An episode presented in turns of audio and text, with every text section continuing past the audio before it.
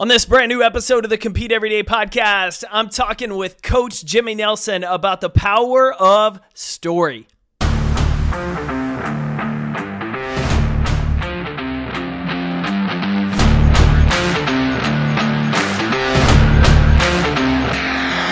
My name is Jake Thompson, your Chief Encouragement Officer, and this is the Compete Everyday podcast, a show designed to encourage and equip you with the tools to build a winning mindset so you can build your winning life.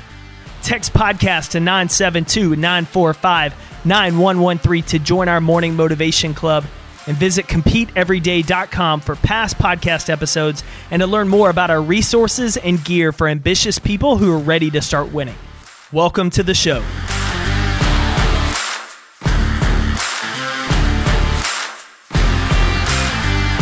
What's up, Competitor Nation? Welcome back to the Compete Everyday podcast. Jake here, your Chief Encouragement Officer, and excited today to get to introduce to you uh, Coach Jimmy Nelson. Jimmy has an incredible story of how he went from incredibly overweight, uh, victim mentality, life just not going his way, as well as him not making the decisions to go his way, to transforming not only his body by working through Beachbody, but his mind and getting out of that victim mentality and getting into the victor one and what it's done for his life and now his thriving coaching business as he helps business leaders, real estate agents, entrepreneurs, you name it, tell a better story. Because the power of story, the ones we tell others, and very importantly, the ones we tell ourselves, influence how we show up and the opportunities that we have to win. So today's a high energy, fun conversation. You're going to be inspired, encouraged, but most of all, Jimmy's going to talk about his transformation and how we can apply some of that same stuff to start transforming the stories we tell ourselves. As a loyal listener of the podcast, I want to give you a quick heads up that we are just a few days away from the annual Black Friday release, and I hope you're ready. This year's release hits shelves for everybody in our text community club and in our Facebook group on Monday, November 22nd, and heads out to the general public on Tuesday, November 23rd. So if you're in the morning text club, it's free to join. All you have to do is text the word podcast to 972 945 9113 or you're part of our free Facebook community at competitornation.com. You will get early access on all the new limited styles these designs, they've got some swagger, they've got some attitude. It's definitely a strong step uh, for us in a new direction, and I'm very excited about these. Man, if anything, these new shirts and these new designs will just empower you. They'll help you uh, hit the ground running every day. They're going to give you a little bit of attitude to show up and compete today. Because here's the truth some people want it and some people don't. And the ones that want it, they're willing to compete and go get it. And so, if that's you, I hope that every time you put on one of these new styles, you just feel emboldened and empowered to show up and do work regardless of what life tries to throw your way. Because you know, if you haven't won yet, it's only a matter of time. If you're facing an obstacle, it's inevitable that you will conquer it. That rain or shine, win or lose, victory or defeat, no matter how big the obstacle, you will keep showing up and competing until you win. That's the attitude, that's the swagger, that's the mindset behind this Black Friday collection. And so mark your calendars. If you're in the text club or community, get ready Monday when it hits shelves live. If you're not in one of those two groups, you should be. And otherwise, you can wait till Tuesday morning when it hits shelves, but we'll be running deals all week long.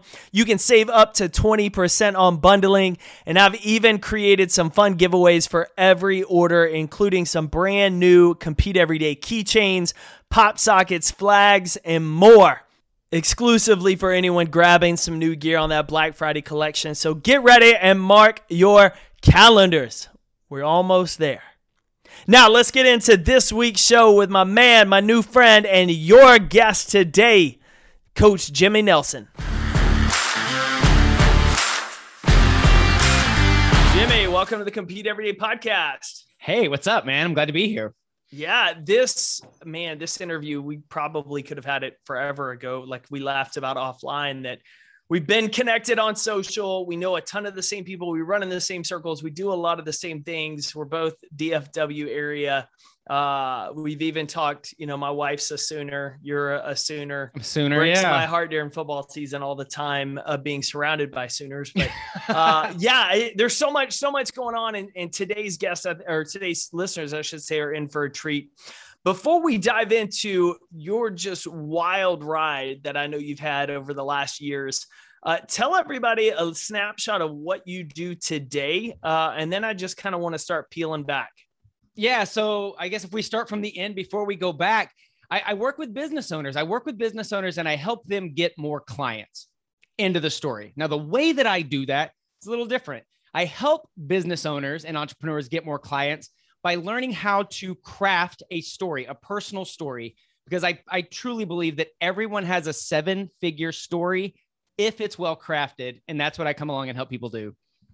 So, okay. So, before we dive into some of the personal side of your journey, I've got to know what inspired you to go down the route of helping people tell better stories. And, and the reason I position it that way is because there's really only, in my experience and what I'm aware of, like two other people that do that. One is Tamsen Webster, who focuses on the red thread portion of how you tell your message more than mm-hmm. your story. And then Donald Miller. And Miller, I've talked about on the show before because his book, A Million Miles in a Thousand Years, like changed my life and, and yeah. really started me on this journey. So I'm curious, I'm always curious where the power of story came in for you and, and then translating that into others. Okay. Well, this starts with the personal side then. This whole thing, awesome. Jake, started when I was in the first grade. The first grade growing up in West Texas, fat little kid in the first grade. And this was now back- where in West Texas? Lubbock. I grew up in Lubbock. Okay, so in Lubbock, not one of the little nope, no, no. Uh, first outside. grade at Murphy Elementary School. Okay, in Lubbock. Off the loop. Yeah, if we're getting real yep. specific, I mean, we may have lost half the listeners that were like, I don't so, know where this is. so my mom grew up in Ropesville. That's where I spent summers as a kid. So How I know we not know each other. I know, I know that area really well. Crazy, man. Okay, first grade, elementary, Murphy Elementary, first grade. This is early 80s. So this was before there was like a childhood obesity epidemic. I literally am the fat kid in my class. And I think I was like the only kid I knew kind of publicly who came from a broken home, you know, like I'm sure the divorce rate might have been the same. It just wasn't as public. So I, I say that because fat kid, not a lot of confidence, first grade, and the entire elementary school was going to do a Christmas play and each grade was going to do a different um, like scene or number. In my first grade class got picked to do a musical number called too fat for the chimney. And it was this epic story of how santa claus was not going to be able to deliver uh, presents because he couldn't get down the chimney because he'd been too fat for the chimney. But jake man i thought here's my shot.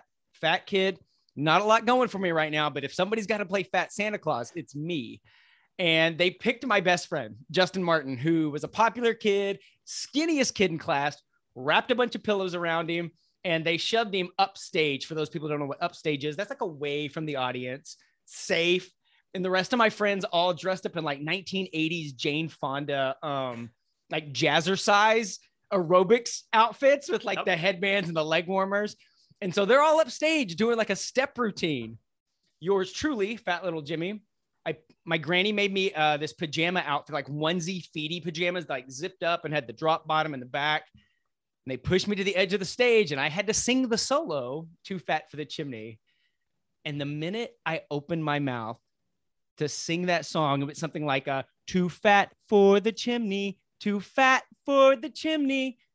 I had people that started smiling and nodding their head, and it was the first time in my life I got a positive emotional response from a peer group.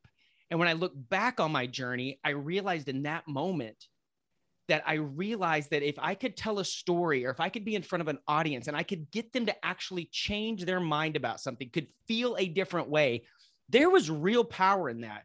I didn't realize I was telling a story. I didn't realize what was happening in that moment. When I look back on my 15 year career and way before that, where this whole thing started, it was all these little nuggets along the way that showed me the power of storytelling and literally getting an emotional response from an audience that not only can motivate, I mean, like inspire them. And you know this with like your branding and stuff.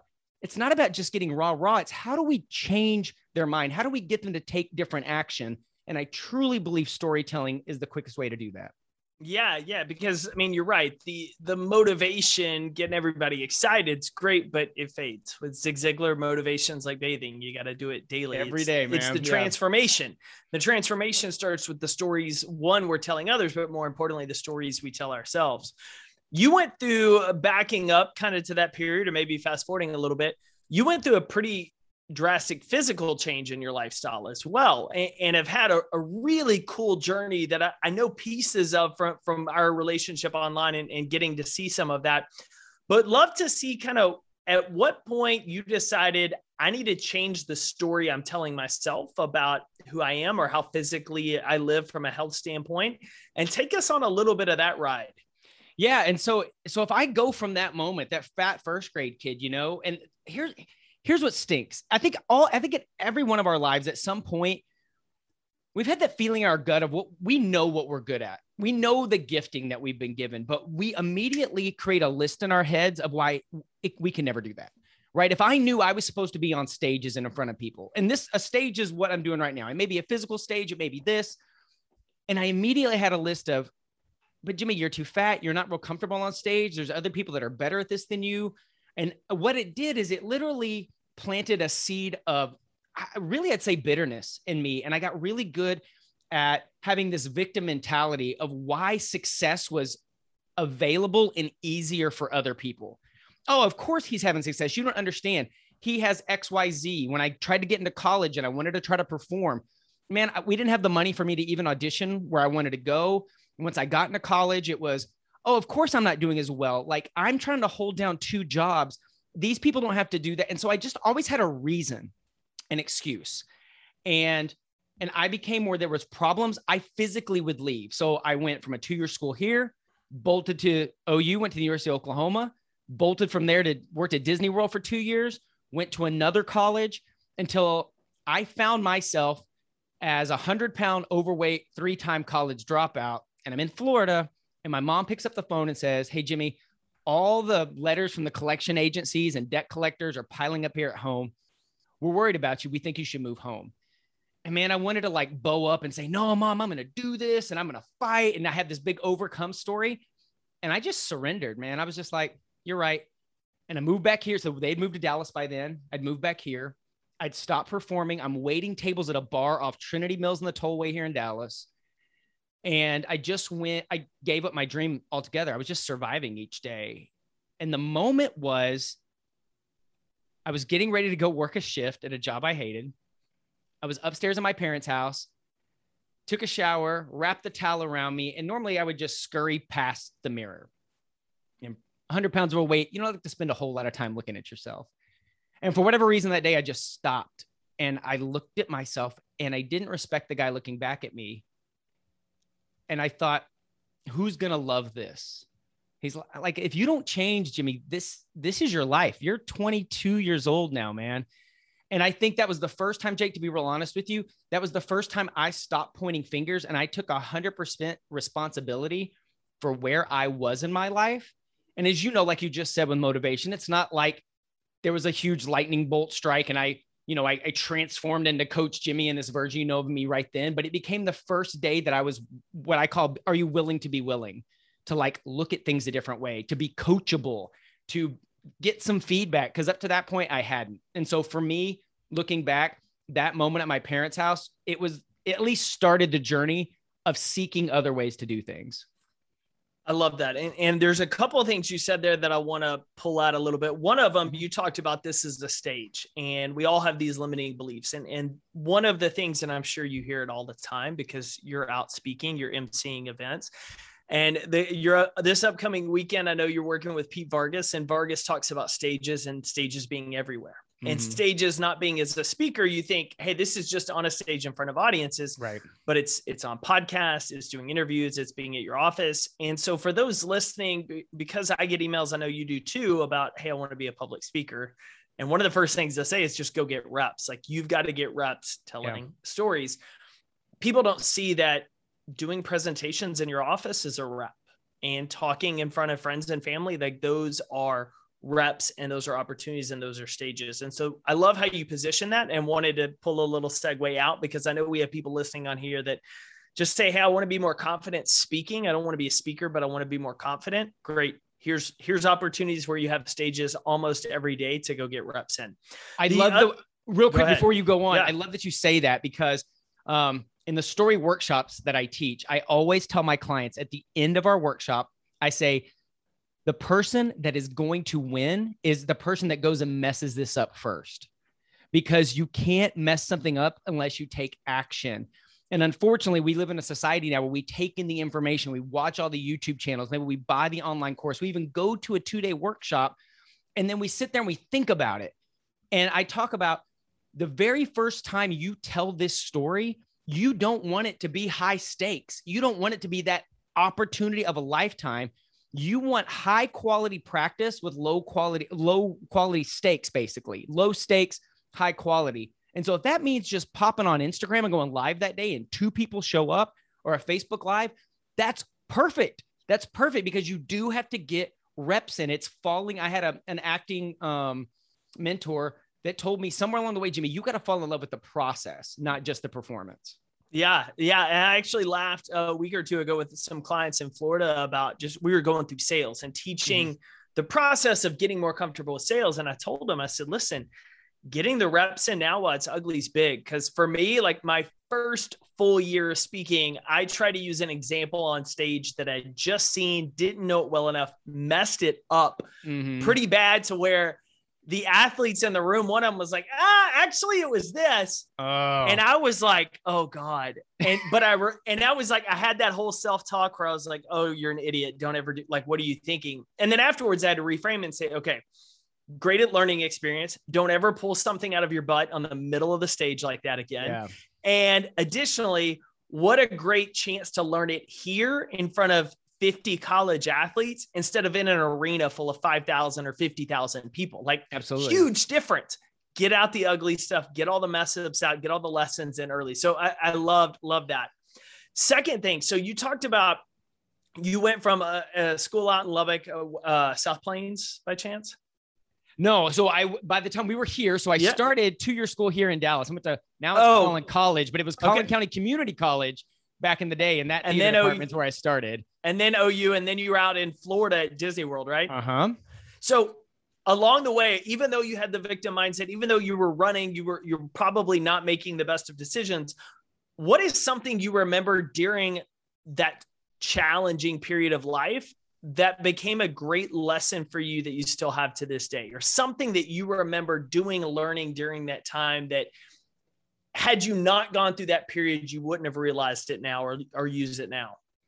Yeah, that's great. And I haven't thought about it that way. But if I, my right off the top of the head is that I kept taking swings.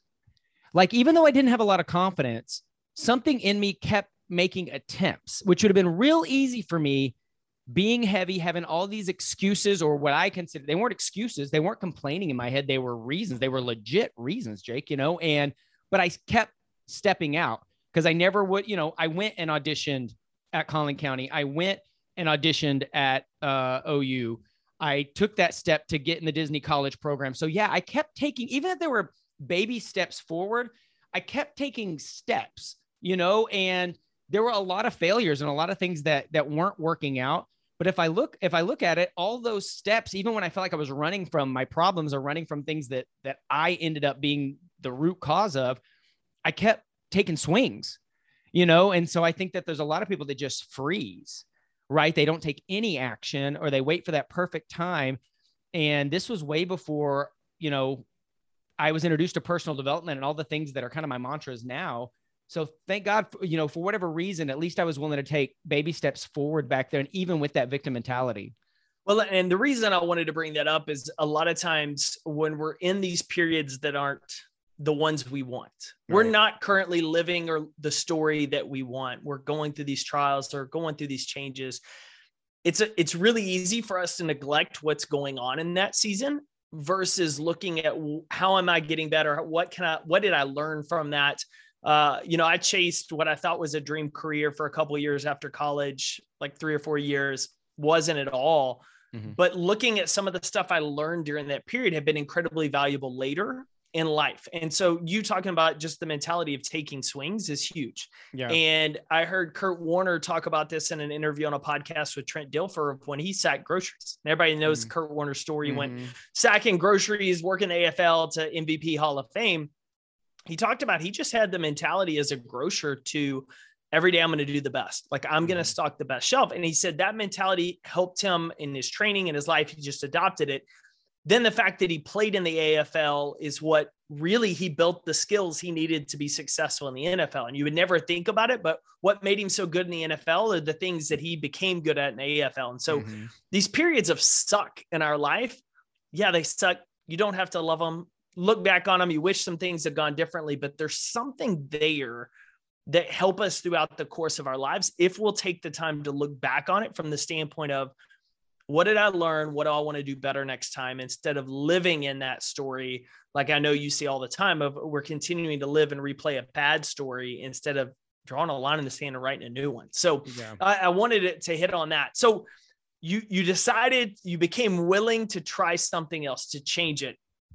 This is where the story gets a little wild for me. So where did you get introduced to that beach Beachbody? Like where did that path start and, and then how did you go this is what i'm curious about how'd you go from just someone using it and, and watching the videos and doing the exercises to heavily involved with it yeah. So okay. So that that idea. So I have this sticky note that looks at me every day. It's this idea of are you willing to be willing? Right. They had that moment of.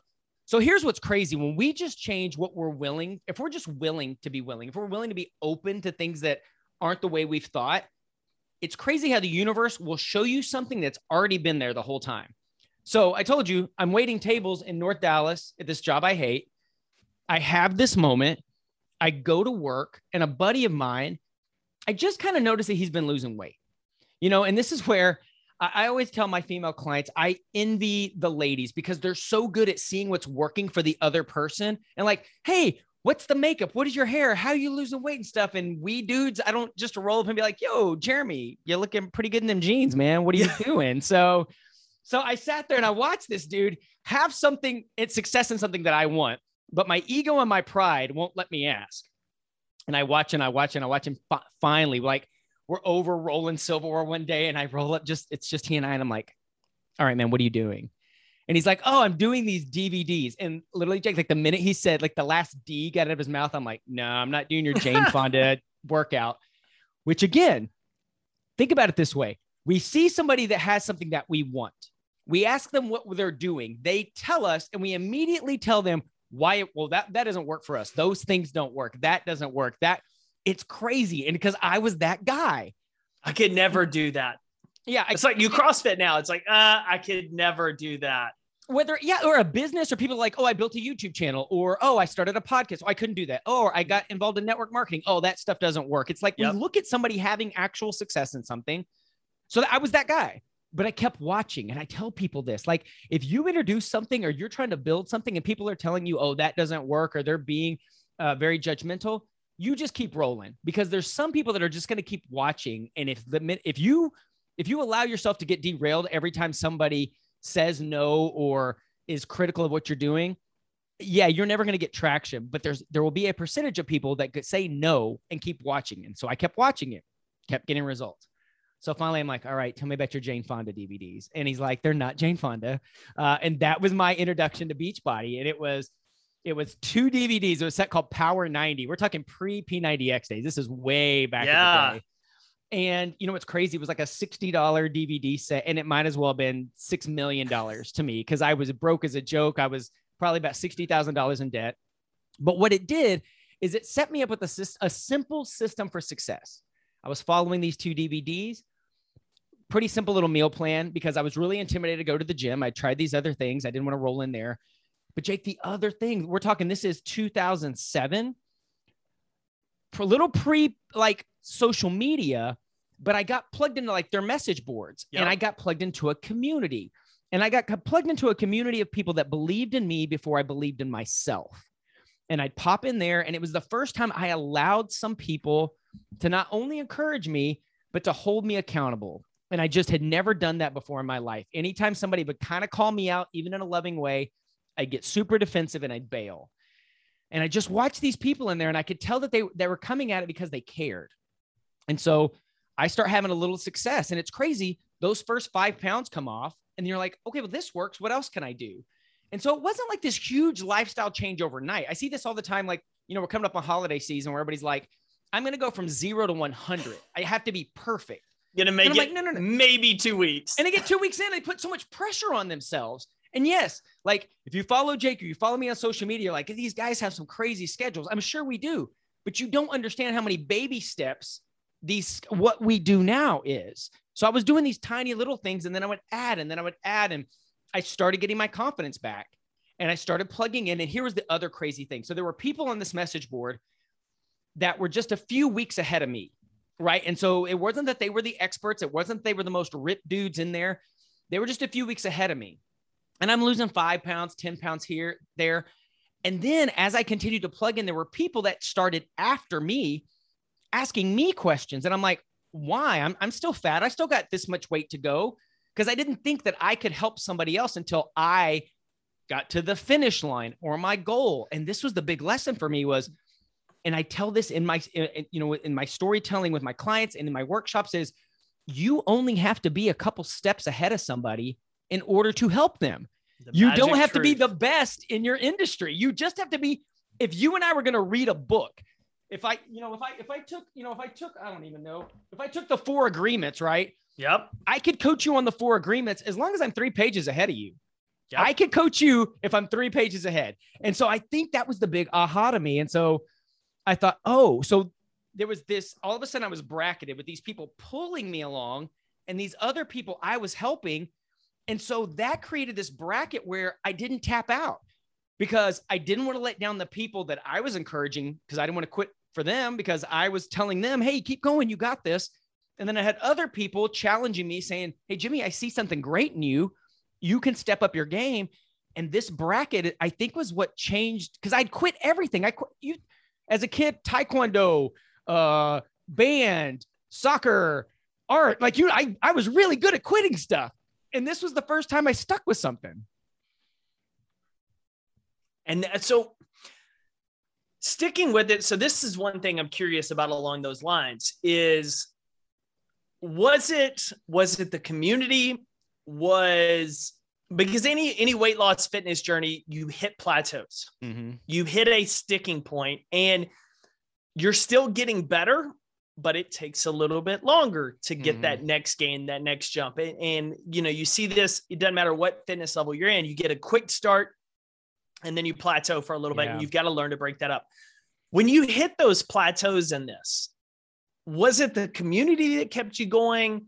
Was it your focus? What what allowed you to keep showing up? Because I feel like that's where a lot of people drop off is some come out of the gate going 100 miles an hour they burn out so fast they're done. We see mm-hmm. this every year when 80, 84% of people give up on resolutions before January 21st. Yeah. Then you have those people that they put in work for a little while, but after a month or two months, they just, they're not seeing results or they got early wins and then they just haven't. And so they think they're doing something wrong. And so they quit. When you hit those plateaus, what kept you continuing to show up? It was this mindset shift of being coachable for the first time in my life. So the fact that this community and I started either invest eh, either investing in mentors or having people in my community that were a few steps ahead of me that when I would get to these points that in the past I would have bailed and said, "Oh, I've hit a plateau. Oh, I'm frustrated. Oh, this isn't as easy." Of them telling me, "This is part of it. This is what you go through. This is how you have to get and just continuing. You know what the problem with success is? A little bit. The problem with success is a little bit because the minute you have a little bit of success, sometimes you don't stay coachable. I, you yep. know, in my Beachbody career, I almost was more fearful for that person that came in and killed it in their first month because I was like, mm, are they going to stay coachable? Are they going to think it's always this easy? Are they going to stay coachable when it gets hard? It's the same thing of, uh, I had somebody ask me, you know, I'm really proud of, you know, losing over 100 pounds and keeping it off for over a decade. And like, Jimmy, why do you think that is? And I said, you know what's interesting? Most of the people that I've worked with are trying to recapture some previous version of themselves. I want to be like I was in high school. I want to try to recapture some prime version of me. Well, that wasn't me Because let's think about that. The, the high school athlete or the person that everything was like rocking in high school or college. Okay, we'll use fitness. Oh, Always fitness is a great analogy. The, the high school athlete that could eat whatever they wanted to, and they still were an amazing athlete. They weren't having to live with the consequences of bad choices. I, on the other hand, my whole life was staring at the consequences of my bad choices. So I have never been trying to recapture some version of me. I'm chasing some version of me that I don't even know. I don't know when I'm going to peak. I'll, I will turn 44 next month. I'm in the best shape of my life.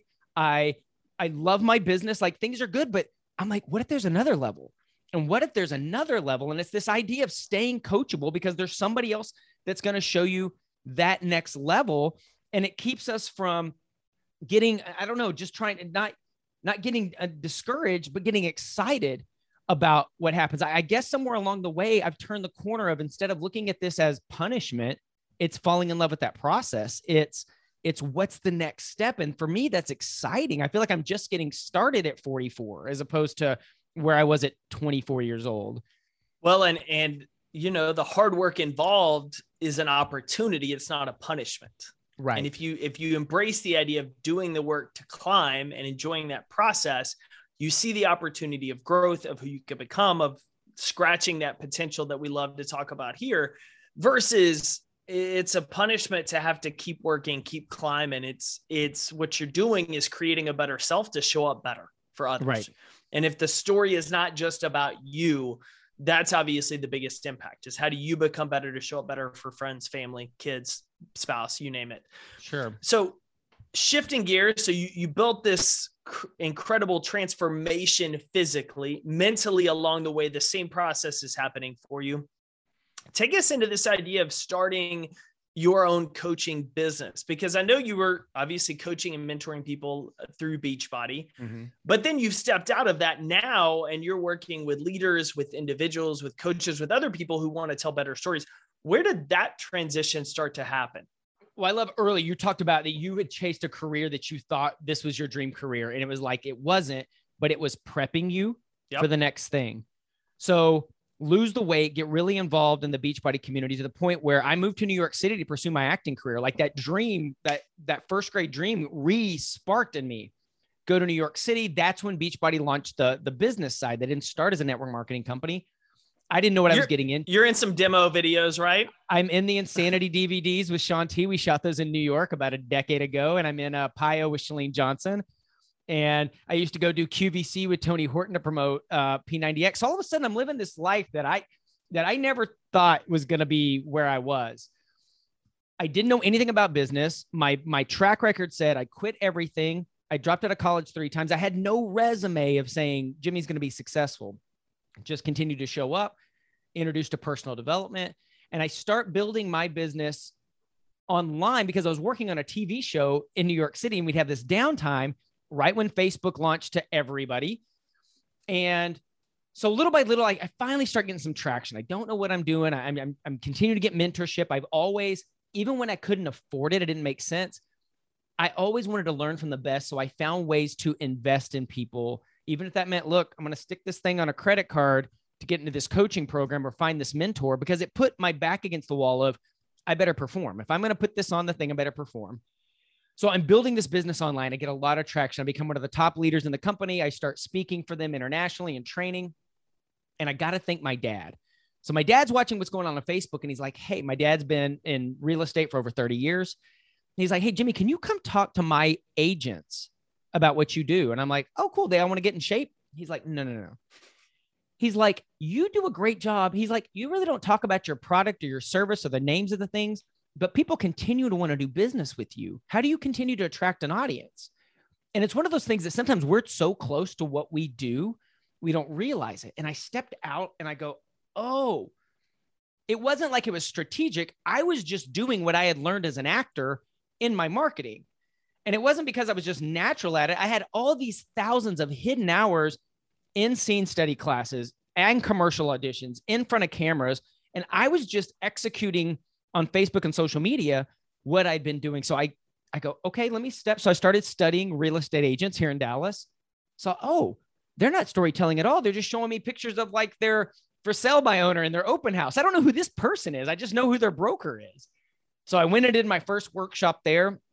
And I just found that every time I said yes to go help and serve a different group of people, now I've worked with, you know, Super Bowl champions and people that work at NASA and, and financial advisors and you name it. Like what I realized is no matter what your business is, if you are out in a situation where, and it doesn't even have to be sales, storytelling is the quickest way to create no like and trust with somebody if that's somebody across the table from you in your team if that's your boss if that's literally getting prospects if that's doing presentations it was like oh i can teach this storytelling aspect because all these other people so many of these professionals didn't have the opportunity to go do all the thousands of hidden hours i had how can i like tony robbins says how can i take decades into days with people and just come alongside the business owner and show them, hey, here's a few storytelling techniques to help move your audience. How to, whether that your audience is prospects for sales for your product or service, or just within your own organization inside your team.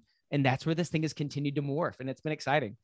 I love it. I love it. So ideally now because i know you're speaking all over you're working this upcoming weekend with, with pete vargas who who is your ideal client? Who are the the people that you know you're like this is the people that i love to help tell a better story to? Man i know that we're always supposed to niche down right? And it, it's it's that thing that we always talk about. And if you try to speak to everyone you speak to nobody.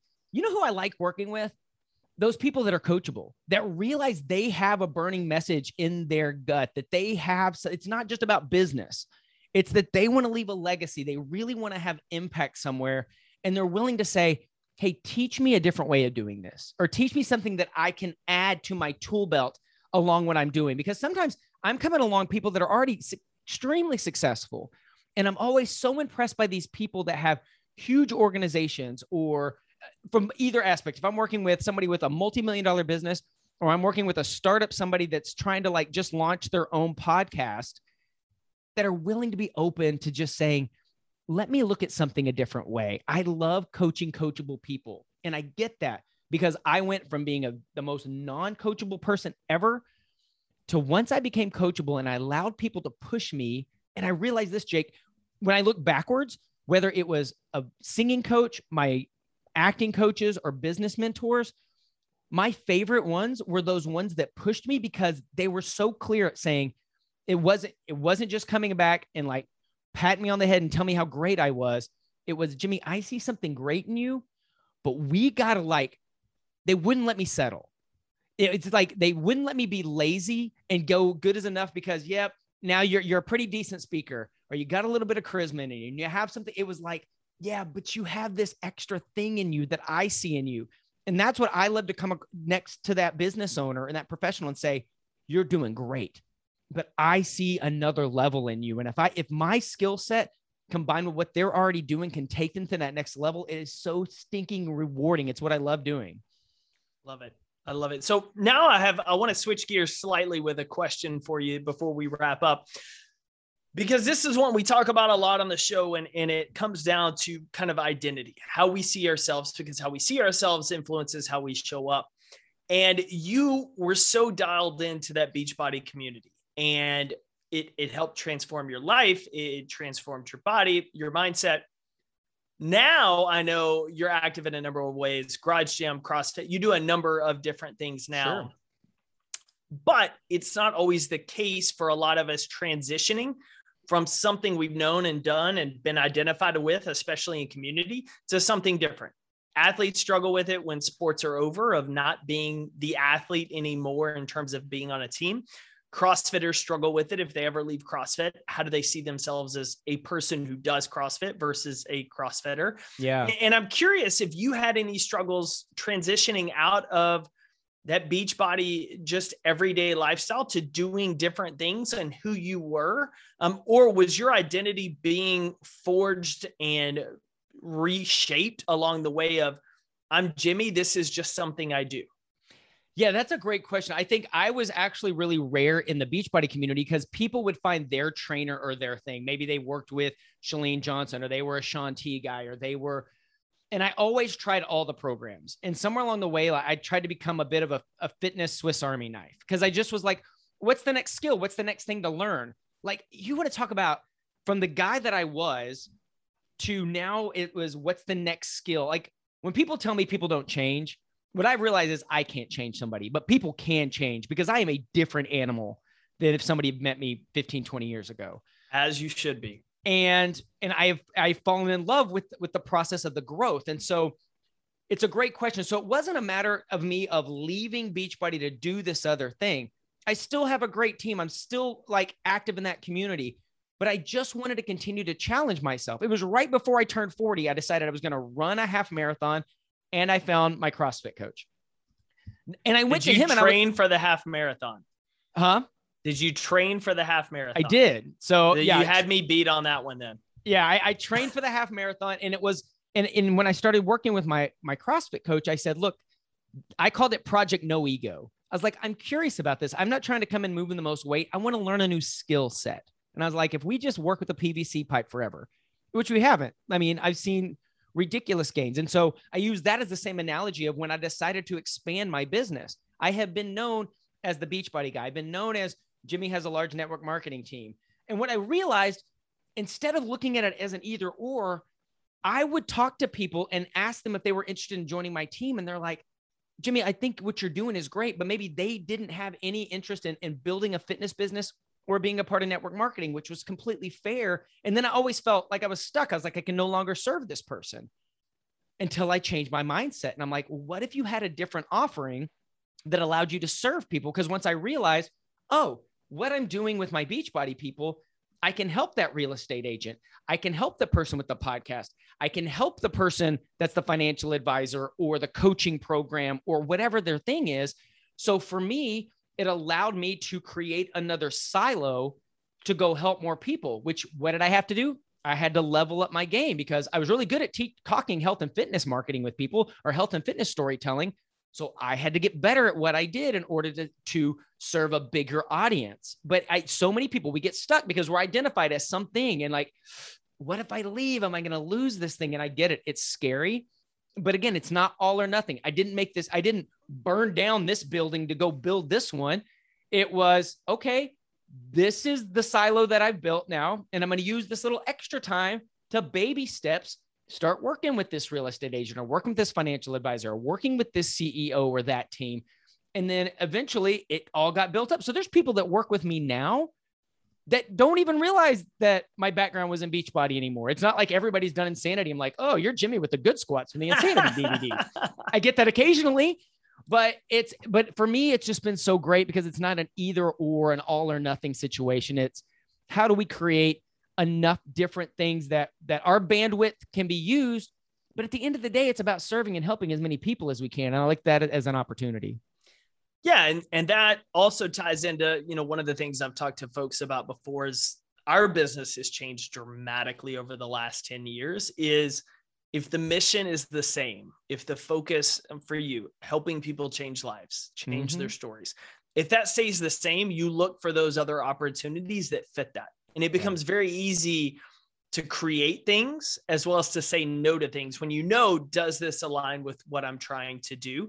And you're willing to take some of those gambles because it's in pursuit of that mission and it all kind of ties together. Um, and i love the idea you talked about it wasn't just like burn this all down and go do that because a lot of people think you know if i want to start my business if i want to start coaching if i want to do this i've got to get rid of everything else and go all in. I'm going to go all in on being a speaker. And i'm like no no no no yeah. no like go do it for a year for free. Like just get reps and do yeah. it on the side of your job and then build it just like you would any side hustle. So that's incredibly encouraging to hear as well. Dude, well, one of my this, favorite quotes, yeah. real quick, is Jim Rohn talks about you work full time on your job while working part time on your fortune, right? And so it's, and I came up with that all the time, helping people with the network marketing world because they're like, "Oh, I have to quit my job to start that." No, no, no, no, start it part time. And so that goes for anybody wanting to start something on the side from where they are give give that time to the job that's paying the bills right now but you have more extra time to build this passion project whatever that is for you little by little on the side. Man we, i just posted about it this weekend but 15 minutes on Saturday, 15 minutes on Sunday, a half hour every weekend ends up with an entire 26 hours over the course of a year. That's over a day of productivity. So think about 15 minutes every day working on something, how many days you're adding to your schedule with just that small window before work, after work, at lunchtime something along those lines. Dude, this has been a ton of fun. Uh, one, we're going to have to jam again, as well as we got to talk whiskey at a later date because I oh, know oh, you do. have a whiskey show. I do. Uh, and and that's, I'm a, that's another side project. That's another side project. Yeah. Wh- whiskey and, and Mescal, those are my worlds as well. So, uh, but where can listeners get connected with you? Where's the best place to follow you on social? And then where's the best place to find out more about your coaching programs and how they can start doing a better story? Sure. If you're going to follow me on social, just follow me on Instagram at the coach Jimmy. Um, message me there. It's me all day long. And so I'm happy to answer any questions. If something I've said has struck a chord with you and like, Jimmy, I don't even know if I have a story, I've put together a, it's basically a checklist. Just go to storywellcrafted.com. What it is, it's a little PDF you can download to your phone what it does is it just asks you a few questions, get you thinking about some things maybe you haven't thought about and how to put that story together. And what that means is you have a starting point and you realize that you do have a story, even if you didn't think you did with this checklist. So just go to storywellcrafted.com and start going through that checklist today, and you'll be shocked at the stories you come up with. Love it. I love it. Jimmy, man, thank you so much for hanging out on the show this week. Thanks, Jake. I really appreciate it. Until next time, we'll talk whiskey. Thanks for tuning in to another episode of the Compete Everyday podcast. To get in touch with the team, drop us an email to podcast at competeeveryday.com. And to find out more about our resources, content, and gear that will help you build that winning mindset so you better compete for your best life, visit competeeveryday.com.